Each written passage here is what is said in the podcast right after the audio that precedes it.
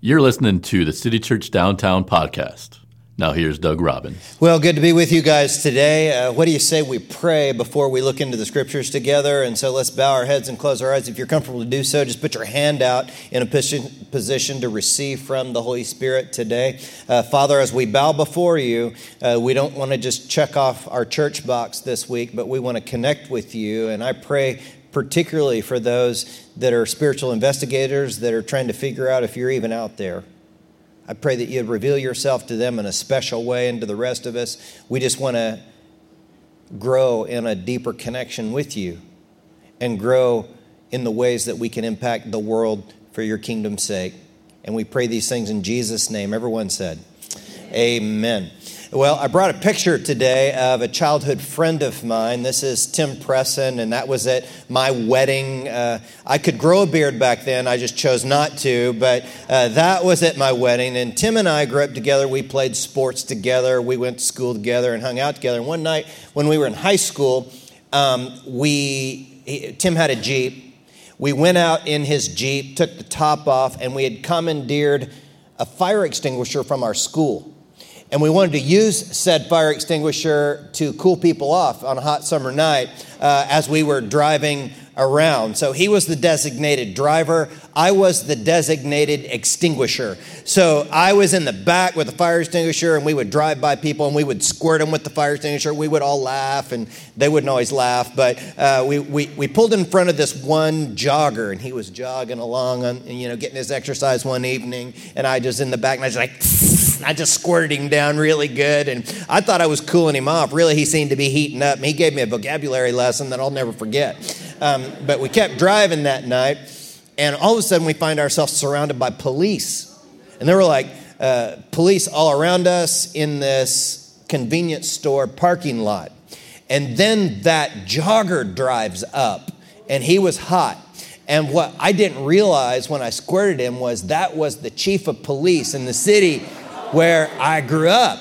And he, he recognized me. He's like, that was the one that squirted me, the kid with the eyebrows there, the big eyebrows. so, to make matters worse, my dad drives by and he pulls into the parking lot and he's like, You boys are going to church. So the police were like, Hey, this guy's going to kill these kids, so let him have them. And he took us to church. There was a youth event at church that night and we met the new youth pastor at our church. His name was Phil. And Phil was different from the previous youth leaders I had experienced who just wanted to yell at us and tell us we were yahoos for doing all the goofy things that we were doing in our lives. But Phil spoke into us. Phil told us what we could do to make an impact in this world, and he saw the good in us, and he pointed that out. He told us the things that he could see in us that could be used for God. In fact, over the years, I think I've lost count of the number of Phil's students that have gone into full time ministry as pastors, youth pastors, missionaries, all sorts of stuff. Well, I'm going to tell you more about Phil and Tim later, but suffice it to say for now that Phil was not just a hero, but Phil was a hero maker because of the way he invested in people. And for those of you that are coming for the first time, today, we're in the midst of a series by that title, Hero Maker, and we got that language from a book written by Dave Ferguson called Hero Maker. Um, in fact, Dave found out we were doing a series here at City Church. He wanted to give us a friendly shout out, and so we brought that video to show you today. Go ahead and take a look. Hey, City Church in downtown San Antonio. I am so excited that you guys are doing a Hero Maker series. That is awesome. And I hear that you are starting to dream big, dream big, and you're actually filling out dream napkins. So, what I'd love for you to do, I'd love for you to post your dream napkin. So, go ahead and just post it somewhere so we can see it. Uh, and you can go ahead and hashtag, what would the hashtag be? City Church Downtown. So, CCDT Dream Napkins. Hashtag CCDT Dream Napkins. I think God's going to do big things through you as you dream big, and eventually we're going to start talking about starting small. But just let's start with dreaming big.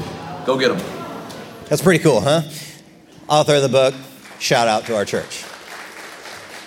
We'll give him some of the City Church karma for doing that. But what we did last week, as Dave was saying, was is that we encourage you guys to draw out what's called your dream napkin, uh, where you draw out on just a napkin the ways that you'd like to impact the world through your career, uh, through your volunteer ministries, or through your ministries, whatever uh, you're endeavoring to do. Because what we learned last week is that hero makers are not just those who try and gain followers for themselves, but invest in others so that those others will gain followers for Jesus in the kingdom of God. And this is really illustrated in the Coach Popovich coaching tree. Those of you that follow basketball like I do, uh, you love to see that Coach Pop isn't just making an impact in San Antonio with the Spurs, but he makes an impact on the entire NBA uh, and in college basketball as well because of all the many people that he's trained so that they could too make an impact as coaches. Well, there are five practices of hero makers that we're going to study um, um, throughout this series. And remember, last week we talked about multiplication thinking. If you weren't here, uh, we uh, we talked about how through your dreams you're, you're encouraged to dream bigger. And if you'd like to go back and listen to that podcast, that would probably be helpful uh, if you weren't here. But this week we're going to drill down on what's called permission giving. And those as hero makers that are giving permission do so with this simple statement it's the I see in you statement. I see in you. It's like you see something in someone. Would you turn to your neighbor real quick and just say to them, I see in you something good?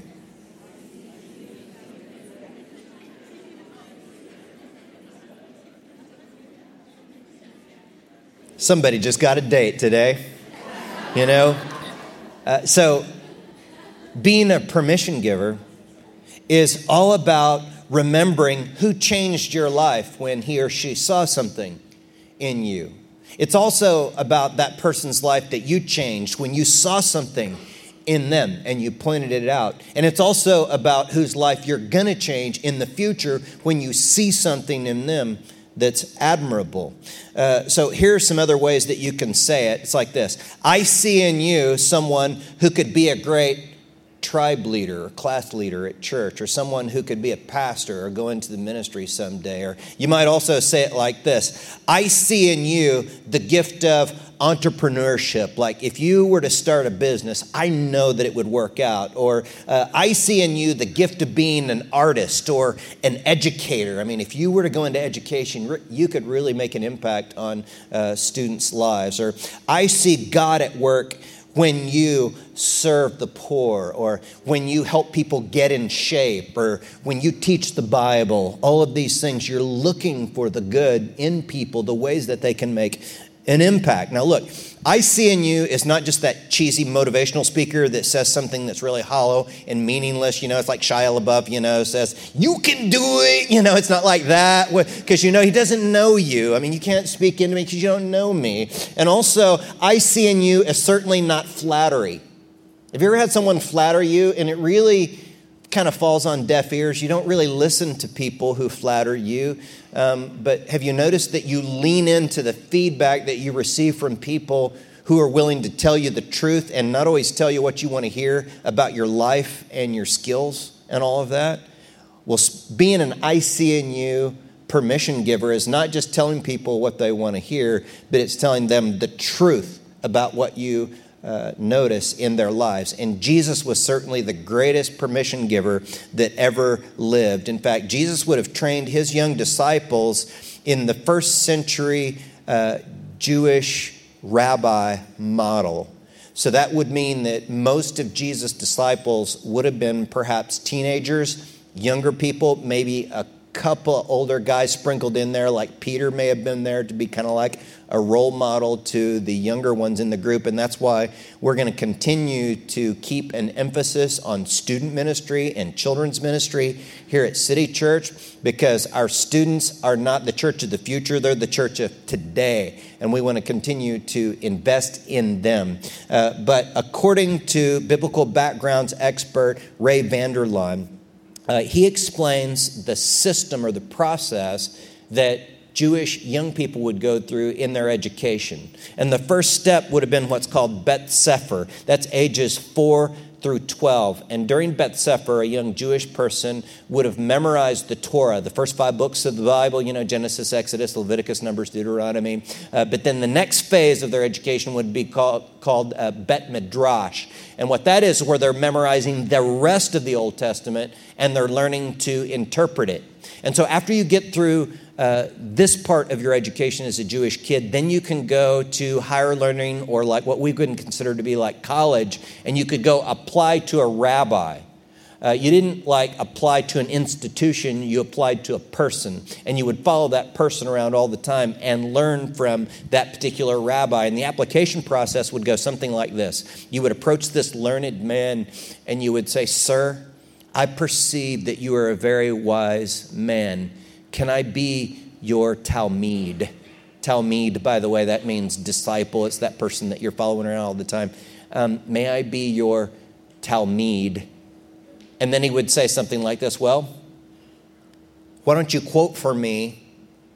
He's testing you, right? Why don't you quote for me Deuteronomy? Not like one verse from Deuteronomy, but the whole book of Deuteronomy. Well, to a Jewish kid, he would say, Hey, I learned that when I was in the fourth grade. So he would quote the whole book of Deuteronomy. And then the rabbi would ratchet things up just a notch and he might say, Well, could you tell me the 17 times that the prophet Amos uses the book of Deuteronomy as the basis for his prophetic word? And that kid goes 1 through 15, but he can't remember the last two. And the rabbi would look at him and say, Son, you're a young man of God. You have a great heart for God. Fishing is a noble trade. Go and fish. And that kid would put his head down and walk away in disappointment, you know, much like the disappointment that kids have today when they don't get into the college that they want. But then the kid realizes, you know, not everybody can study with the great rabbis. And I gave it a shot, I didn't make it. And so now I'm going to go do the family trade. I'm going to learn to fish. And one of the things that you got to understand about Jesus is he kind of messed with the model a little bit. He didn't just have disciples that would come to him to want to learn from him, but he actually went to the kids to invite them to come and follow him. And so I want you to keep all that background in mind as we look at the story of Zebedee's boys while they're tending their nets. And we're going to check in with that story in Matthew chapter 4, verse 19. Look at it with me. Come follow me, Jesus said, and I will make you fishers of men. At once they left their nets and followed him. They were in a boat with their father Zebedee preparing their nets. Jesus called them, and immediately they left the boat and their father and followed him. Now, let me ask you this question Why is it that these guys, Peter, Andrew, James, and John, are already fishing. Well, could it be that they've already applied to one of the rabbis to study and they didn't make it? These guys are the C students, they're the B team, they're the JV. They were already in their trades. And Jesus comes to them and says, I see in you that you can be like me. Come, follow me. And I used to think that they were making a big sacrifice to leave the family business to go and follow Jesus. But what I've come to understand is it was an opportunity they couldn't refuse. It's like someone, someone coming to you uh, uh, when you're working at Taco Bell and saying, I want you to go study at Harvard. See? And I also thought about Zebedee because this is a guy that just lost his workforce. And perhaps he's thinking to himself, you know, what I, the way I used to think is that Zebedee's pretty bent, you know, it's like, hey, why are my kids going to follow this hippie, you know, to go feed people around the Holy Land uh, when I need them to work here in the family business? But I think the contrary is true. I can picture Zebedee at the local coffee shop, you know, with all of his cronies saying, hey, you know, my boys, they're studying with a great rabbi because they are muy inteligente, like their father before them, see. These are my boys. And he's proud because he realizes the opportunity that it is to study with one of the great rabbis, let alone the greatest rabbi who ever lived in uh, Jesus of Nazareth. So when you look at these passages like John 15, 16, where Jesus says, You did not choose me, I chose you, I used to think that was all about predestination.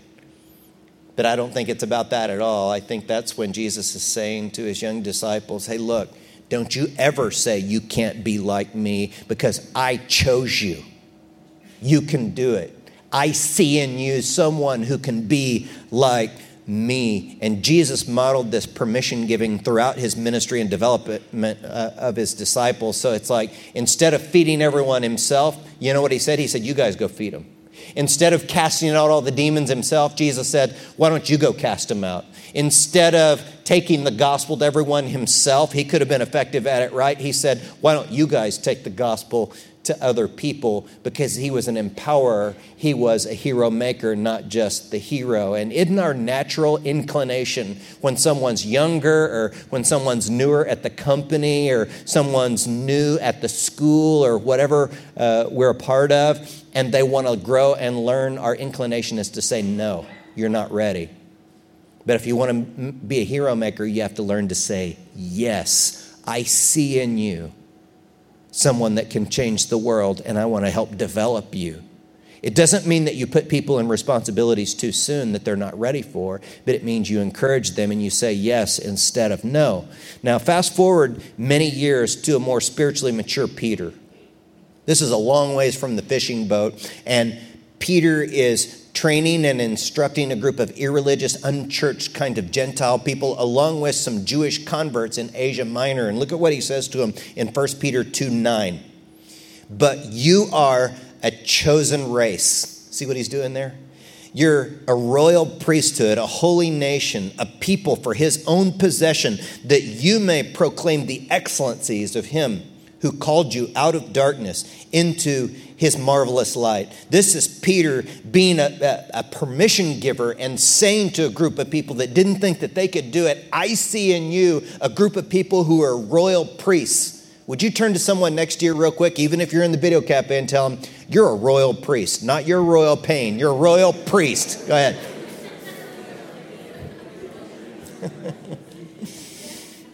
now, look at the next thing he does is that he's recognizing specific gifts in people. Look at 1 Peter chapter 4 verse 10. He says, "As each has received a gift, use it to serve one another as good stewards of God's varied grace. Whoever speaks as one who speaks oracles of God." Those of you that are teachers or that do any type of public speaking or speaking in small groups, can you imagine if someone came to you and said, You can speak? And do it like you're bringing the oracles of God, you know? That's pretty powerful. And then he says, whoever serves. See, some of you are better at the behind the scenes kind of things or uh, what others would consider menial, but you're just good at it. It fills you. And he said, and he recognizes that in some people. And he says, if you serve, serve as one who serves by the strength that God supplies, in order that in everything God may be glorified through Jesus Christ. To him belongs the glory, dominion forever and ever. Amen. So Peter says to this group of people, Hey, I see in you the specific gifts that God by His Spirit has given to you. So turn to someone next to you and tell them, I see the gifts in you. Go ahead. So this is Peter's development. He was trained by an I see in you person in Jesus, and now he was exercising the I see in you to other people that he's bringing up. But I want to rewind in Peter's life just for a minute to when he was still being trained and when Jesus was still developing him. And in this story, we find Peter in a boat and he sees Jesus just walking around on the water like you do. And he wants to be with his rabbi because every disciple wants to be wherever the rabbi is. In fact, if you would see a group of these disciples following the rabbi around the Holy Land, you would see them almost bumping into the rabbi because they always wanted to be where the rabbi was. They always wanted to be with him. And so Peter wants to go out there. And of course, Jesus knows that Peter wants to go out there. So let's check in on that story in Matthew chapter 14. I believe it's verse 29. Come, he said Then Peter got down out of the boat, walked on the water, and came toward Jesus. But when he saw the wind, he was afraid and beginning to sink, cried out, Lord, save me. And so think about just for a minute Put yourself in Peter's shoes, you know, or his sandals. You're walking on water, and that doesn't make sense with reality as we know it. But also, you have to kind of understand the first century Jewish mindset that they believe that the deep water is the abyss where the devil lives. That's why when Jesus cast demons out of those pigs, he cast the demons into the pigs, uh, and the pigs would run off a cliff into the water right? Because that's where the devil is. So not only is it weird to walk on water, but if I sink down into this water, I'm going to be down there where the devil is. See, in the abyss. And so he sees the wind, he's freaking out, and he cries out to Jesus to help him when he's sinking down. And look at what happened next in Matthew 14 31. Immediately, Jesus reached out his hand, caught him. You of little faith, he said, why did you doubt? Now, I don't think that Jesus was chiding Peter, saying, Oh, your faith sucks so bad, you little faith. I think he's saying, No, mijo, little one, little faith. It's okay. But, little one, why did you doubt? Why did you doubt? Now, what or who is Peter doubting? You think Peter's doubting Jesus? Jesus is doing just fine on the water. If Jesus wants to do jumping jacks on top of the water, he's going to be just fine. I think Peter is doubting Peter, isn't he? And perhaps part of the message of this story for you and I is not so much that we know we have to have faith in Jesus to walk on the water. We all know that, that's obvious. But I think part of the truth in this story is that Jesus has faith in you to walk in the water when He calls you out. You can do what He calls you to do. And, you know, if Jesus has faith in people, then you and I, with confidence, can look into the eyes of people that we see potential in and we can say, I see in you someone who can make a huge impact for the kingdom of God and the things of God to help hurting people. And there are people out there that need you. I see this in you. Now, I want you to think just for a minute about someone in your life right now. Maybe it's someone at work, maybe it's someone in your family, perhaps it's someone younger and not as experienced as you, or uh, maybe it's someone your age that you've recognized some potential in. And I want you to message them today and tell them, I see something in you. I see in you. And look, you know that if you go to brunch after service, you're going to get to drinking those mimosas. You're going to totally forget everything I said. It's going to make me feel so bad about myself, you know? But look, that's why I want you guys to really do this. Maybe you post on their social media and you put the hashtag on there, I see in you. Because you want to encourage someone that you see something in them that they can be like you. Some of you are going to be mentoring others at work, others of you are going to be mentoring people in spiritual things and the like. But let someone know, I see in you. And isn't it also appropriate for you and I to honor people who have seen something in us? Never forget those that made you into the hero Think about that person. Maybe they didn't use those exact words, I see in you, but they gave you an opportunity. They built a platform on which you stand today. They saw something in you, and I think it's appropriate for us to honor them. Maybe you post a picture or send them a text or a message or an email or uh, something on their wall on Facebook and hashtag it Hero Maker because someone gave you the opportunities that you have today. And I think it's appropriate for us to honor them. Well, remember earlier I told you about my friend Tim, my fire extinguisher buddy. and that night we met the youth pastor named Phil. I wanted to honor Phil today. I brought a picture of Phil. Um, Phil just visited San Antonio recently, and he's still making heroes. Uh, there's so many people that he's sending and training to be in the ministry. In this picture, you can see uh, Phil's family, his wife, his son, Ryan, and we had a good time together uh, this summer, reminiscing about all the good times. But another thing that brought us together this summer was mourning. We mourned together uh, because my friend Tim, that I told you about earlier, and the fire extinguisher thing passed away from Lyme disease.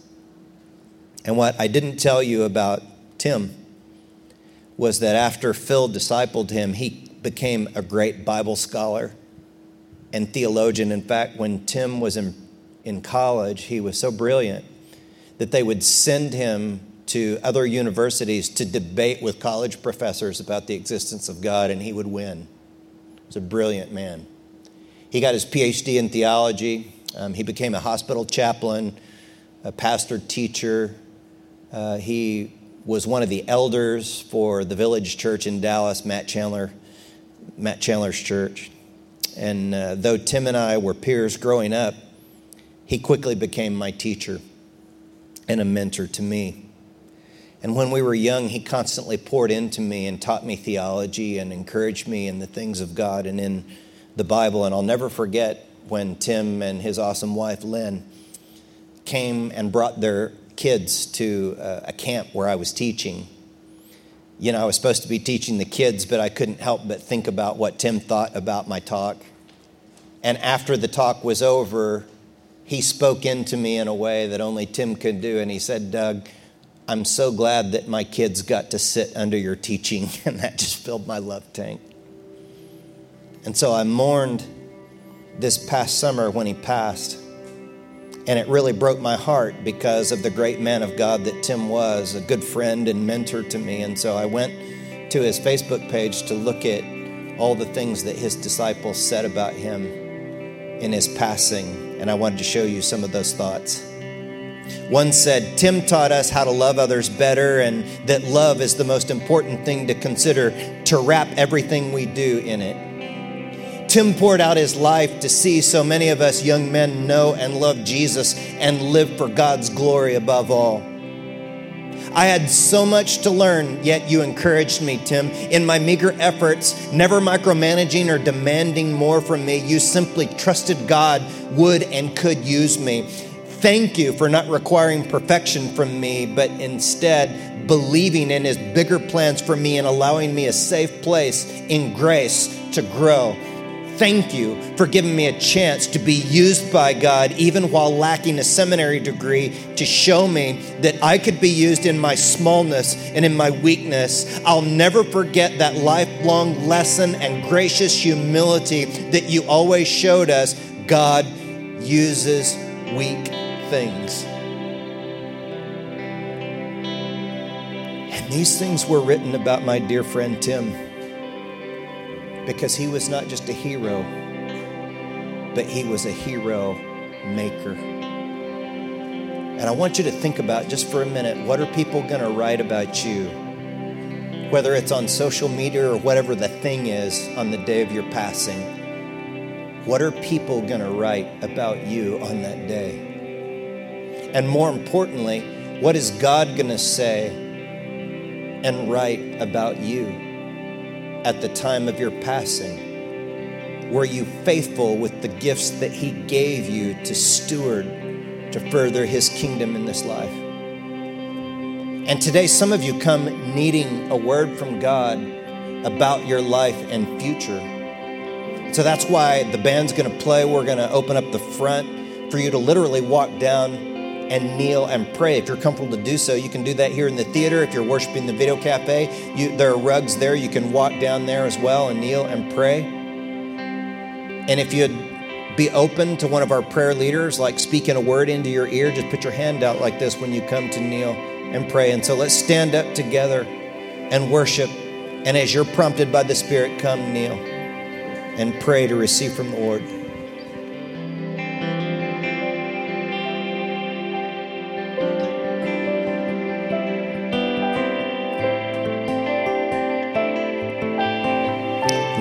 Thank you. We thank you for that firm foundation that you provided for us that we could experience salvation. And God, I can't help but think that you brought someone here today to perhaps draw them into love relationship with you. And if that's you, and you would like to begin a relationship with God today that you've just never had and you feel drawn to Him, perhaps you'd want to pray something to God right now, just in your own heart and mind, between you and God right now. Just say something like this Look, God, I know I've sinned, I've screwed up. But right now, the best I know how, I choose to believe that Jesus Christ died on the cross to pay the penalty for my sin. And I welcome you into my life. And as we continue in prayer, there are many others of us that are thinking of someone that we're supposed to pour our lives into in an I see in you conversation. And so, Lord, bring them to their to our hearts and our heads and empower us with the ability to discern gifts and strengths so that we can affirm others, say yes, and encourage them into the great work of the great kingdom of love that you're building here on the earth. We thank you for what you're doing among us, and we pray all these things in the name of the Father, the Son, and the Holy Spirit. Everyone said, Amen. Thanks for listening. For more information, visit citychurchdowntown.com.